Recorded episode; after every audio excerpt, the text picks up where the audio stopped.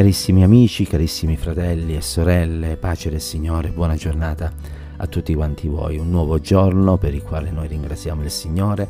Oggi è ventisei gennaio, un nuovo giorno che vogliamo iniziare come siamo soliti, leggendo e meditando la parola del Signore. Leggeremo mh, dei versi che un po' proseguono il discorso che abbiamo fatto un paio di giorni fa riguardo alla risurrezione del corpo. Eh, e cioè leggeremo in Prima Corinzi capitolo quindici, versi da cinquantaquattro a cinquantasette, dove è scritto: quando poi questo corruttibile avrà rivestito incorruttibilità e questo mortale avrà rivestito immortalità, allora sarà adempiuta la parola che è scritta: la morte è stata sommersa nella vittoria. O morte, dov'è la tua vittoria? O morte, dov'è il tuo dardo? Ora, il dardo della morte è il peccato, e la forza del peccato è la legge, ma ringraziato sia Dio che ci dà la vittoria per mezzo del nostro Signore Gesù Cristo. La morte, quindi, che è un tema un po' antipatico nel mondo, quando si parla di essa si fanno tanti gesti eh, nel tentativo di scongiurare questo evento. Nessuno di noi desidera la morte, anche perché tutti quanti noi siamo stati fatti da Dio per vivere. Eh, il progetto iniziale di Dio non era certo caratterizzato dalla morte. La morte è una conseguenza del peccato che è entrato nel mondo oh, a seguito della disubbidienza di Eva e di Adamo. E questa morte quindi è qualcosa che spaventa inevitabilmente. Quando arriva la notizia di qualche malattia, eh, tutti, anche i credenti più ferventi, sono presi delle volte anche da timore, eh, si cercano di trovare del, si cerca, scusate, di trovare delle soluzioni, ci si rivolge ai migliori specialisti quando è possibile, e tutto questo è lecito, è normale, e grazie a Dio, perché la scienza medica ha fatto dei notevoli progressi. Oggi tante malattie che un tempo erano incurabili sono invece diventati, di, diventate di facile guarigione. Guarigione. Purtroppo però non sempre questo è possibile. A prescindere, possiamo essere eh, curati da tutte le malattie possibili, o possiamo vivere una vita senza subire neanche un malanno, ma prima o poi tutti quanti questa terra la dobbiamo lasciare, perché su tutti passa la morte.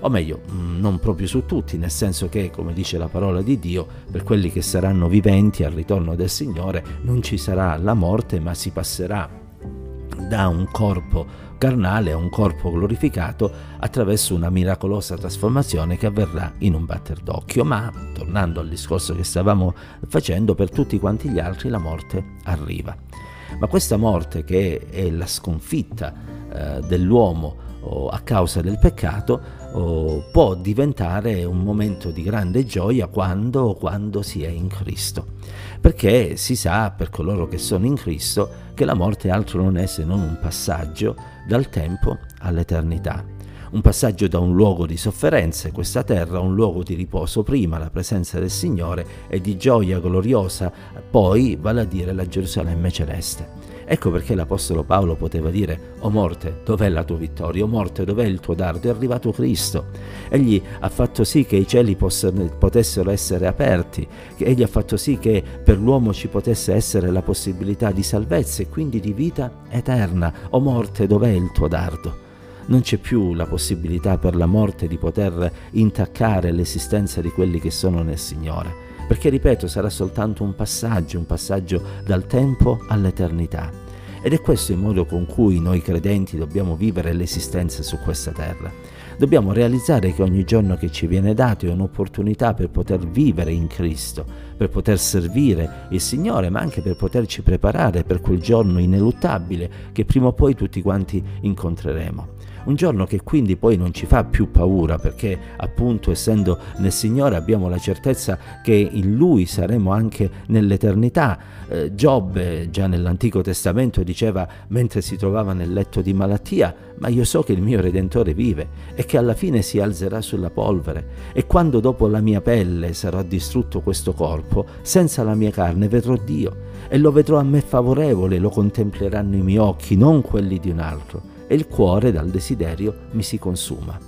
cambia la prospettiva in relazione alla morte quando si accetta Cristo nella propria vita. L'Apostolo Paolo addirittura dirà: per me il vivere è Cristo e morire mi è guadagno.